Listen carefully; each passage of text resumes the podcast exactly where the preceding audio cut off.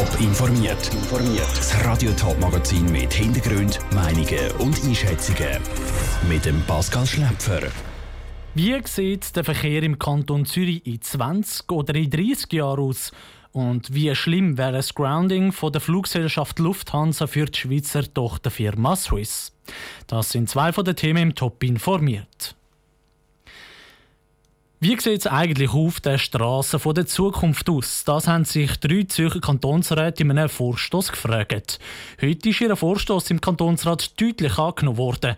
Das heißt, der Regierungsrat muss jetzt darüber beraten und einen Bericht schreiben, wie der Verkehr in der Zukunft soll geregelt werden. Was es alles für Veränderungen auf der Straße könnte geben, weiss Zelling Reising. Wie der Verkehr natürlich genau aussieht, ist schwierig zu sagen, sagt Claudio Büchel, Professor für Verkehrsplanung der Hochschule Rapperswil. Wenn er sich aber eine Zukunftsbrille anlegt und durch die Straßen der Zukunft läuft, dann sieht er zum Beispiel selbstfahrende Autos, wo mehrere Leute zusammen drin sitzen. Jemand steigt dann aus und dann 500 Meter später steigt wieder jemand rein, der dann mit den anderen zwei Leuten weiterfährt. Also der Sharing-Gedanke, dass man auch zum Beispiel keinen Suchverkehr mehr hat, dass eigentlich die Autos gerade wissen, wo dass sie anfahren, zum Leute aus- und einsteigen lassen, zum Parkieren, dass das eigentlich äh, viel besser miteinander koordiniert ist. Mit den neuen Technologien tun sich auch neue Möglichkeiten auf, um den Verkehr flüssiger zu machen und das Unfallrisiko zu verkleinern. Künftig werden die Straßen auch jetzt Funkantennen oder Funkleitungen drinnen müssen haben, damit die Autos oder was auch immer für Fahrzeuge können mit der Straße kommunizieren und so eigentlich wirklich ideal fahren. Eine weitere Herausforderung für den Claudio Büchel sind auch die verschiedenen Bedürfnisse auf der Straße.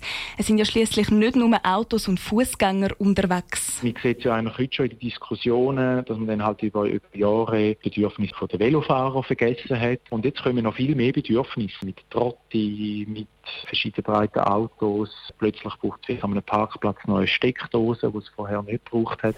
Also es kommen viel, viel mehr Ansprüche auf die Straße. Das macht das Planen der Strassen auch immer komplexer. Wie es dann aber zu 100% genau aussieht, das weiß heute nicht einmal der Verkehrsplaner Claudia Büchel. Celine Greising hat berichtet. Der Vorstoß ist im Kantonsrat deutlich angenommen worden. Die Zürcher Regierung hat jetzt zwei Jahre lang Zeit, um einen Bericht über den zukünftigen Verkehr im Kanton auszuarbeiten. Die Flüger heben wieder ab vom Flughafen Zürich-Lotte. Das darf aber nicht täuschen. Wirtschaftlich gesehen bleiben die Airlines wegen der Corona-Krise am Boden. Zum Beispiel die deutsche Lufthansa, die Muttergesellschaft der Swiss. Die deutsche Regierung hat ein Rettungspaket geschnürt im Umfang von ganzen 9 Milliarden Euro. Aber das Rettungspaket gewackelt immer mehr. Jetzt ist klar, ein einziger Grossaktionär kann das Rettungspaket zum Scheitern verurteilen. Was das Problem ist und was die Folgen für die Swiss könnten sein, hat der Patrick Walter vom Aviatik-Experten Stefan Eiselin wissen. Ein Lufthansa-Aktionär, der in den letzten Monaten große Pakete aufgekauft hat, ist skeptisch der Herr Thiele, ein Milliardär aus Deutschland, der hat inzwischen 15 Prozent der Aktien und es haben sich bis jetzt nur 38 Prozent der Aktionäre an die außerordentliche Generalversammlung angemeldet. Das ist insofern für die Lufthansa schlecht, dass sie nämlich eine Zweidrittelsmehrheit der Anwesenden braucht. Und der Herr Thiele, der hat eben gesagt, er sei skeptisch in Bezug auf das Rettungspaket. Wenn er Nein sagt, dann wird es wahnsinnig schwierig, die zwei Drittel zu erreichen. Wenn das Rettungspaket wirklich scheitert, dann sieht es so aus, als ob die Lufthansa in ein Insolvenzverfahren muss. Das hat sie selber schon angekündigt. Jetzt ist die Lufthansa ja die Muttergesellschaft von der Swiss. Würde es scheitern also bedeuten, dass es bei der Swiss im Extremfall zu einem Grounding kommt, wie dort mal bei der Swissair? Nein, ein Grounding sicher nicht. Oder? Es ist ja so, dass immer gesagt worden ist, der Schweizer Teil ist ein Teil vom deutschen Paket. Insofern gehören die schon zusammen. Aber natürlich sind beides äh, nationalstaatliche Unternehmen in dem Sinn, dass die Schweiz äh, für die Swiss schaut und Deutschland schaut für die Lufthansa. Also das Paket ist von dem her nicht tangiert. Aber es kann natürlich durch das auch Unsicherheiten geben. Unsicherheiten, aber die Swiss als solche ist nicht unmittelbar bedroht, weil es letztendlich eben doch eine eigene Fluggesellschaft ist. Dann heisst das also auch, dass der Donnerstag, wo sich die Lufthansa-Aktionäre treffen, für die Swiss zu Kloten nicht so ein Schicksalstag ist wie für die Lufthansa. Definitiv nicht.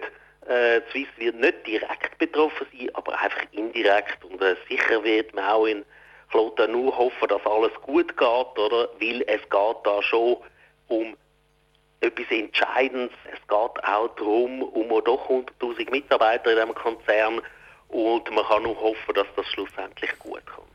Der Stefan Eiselin, Chefredakteur vom Aviatik-Magazin Aero Telegraph, im Interview mit dem Patrick Walter.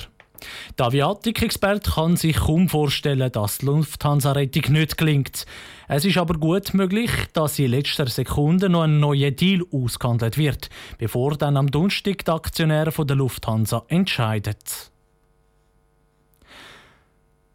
Die Zahl der Menschen auf der Flucht steigt weltweit immer weiter. Gründe dafür sind Krieg, gewaltige Konflikte oder die Angst vor der Verfolgung. Das bestätigt der aktuelle Bericht vom UN-Flüchtlingshilfswerk. Macht die Schweiz genug dafür in der Flüchtlingspolitik Bundeshauskorrespondentin Cosette Espinosa hat bei den Außenpolitikerinnen und Außenpolitikern nachgefragt. Es sind bedrückende Bilder, die uns immer wieder erreichen von verschiedenen Flüchtlingslagern. Die Corona-Krise und die damit verbundene Armut dürfte die Flucht Richtung Europa verstärken, warnt der UN-Flüchtlingskommissar Filippo Grandi noch letzte Woche. Aber welche Rolle spielt die Schweiz bei dieser Thematik? Die Schweiz hat ja auch eine Verantwortung mitzutragen sagt die FDP-Nationalrätin und Außenpolitikerin Christa Markwalder. Die Schweiz will sich daran beteiligen. Auch zum Beispiel Minderjährige mit einem Bezug zur Schweiz haben wir auch schon hier aufgenommen. Das ist keine grosse Anzahl, aber tut sicher individuelle Schicksale lindern. So kann sich die Schweiz engagieren, dass es den Leuten auch vor Ort besser geht. Erst kürzlich hat die Schweiz 23 unbegleitete minderjährige Asylsuchende mit Familienangehörigen in der Schweiz aufgenommen. Damit hat die Schweiz zwar ihre Dublin-Pflicht erfüllt, Länger tut das aber noch lange nicht, ist der SP-Nationalrat Erik Nussbaumer überzeugt. Da hat die Schweiz ein kleines Zeichen gesetzt, aber da gibt es andere Länder, die machen mehr. Die Zielsetzung muss einfach sein, solche Unmenschlichkeiten macht ja jedem, der das sieht, weh und da muss man eine Antwort darauf finden. Eine Antwort hat die Schweiz sehr wohl schon gegeben kontert hingegen der SVP-Nationalrat und Außenpolitiker Andreas Sebi. Im Vergleich zu anderen Ländern sei die Schweiz sehr wohl auf einem guten Weg. Mehr machen müssen und können die Schweiz nicht. Wir sind in einer schwierigen Situation mit dem Covid-19. Wir haben Milliarden ausgegeben die letzten Wochen. Wir haben Leute, die keine Arbeit mehr haben. Wir haben Tausende von Firmen, die Kurzarbeit haben. Für Elian Engeler von Schweizerischer Flüchtlingshilfe das nach Verantwortung abstüdeln. Besonders die Situation für die Menschen in den Lagern zu Griechenland sei haarsträubend. Und da müsse die Schweiz noch mehr machen, fordert sie. Das würde eben heissen, dass die Schweiz Verantwortung übernehmen Und darum auch die Forderungen, dass die Schweiz alles daran setzen so viele Schutzsuchende wie möglich aus den griechischen Camps aufzunehmen. Und die Politik wird aktiv. Erst letzte Woche hat der Nationalrat eine entsprechende Motion angenommen im Zusammenhang mit der Aufnahme von Flüchtlingen aus Griechenland. Der Beitrag von der Cosette Espinosa. Morgen soll dazu eine zweite Petition am Bundesrat übergeben werden. Die fordert die sofortige Evakuation der Menschen. Top informiert, auch als Podcast. Mehr Informationen gibt es auf toponline.ch.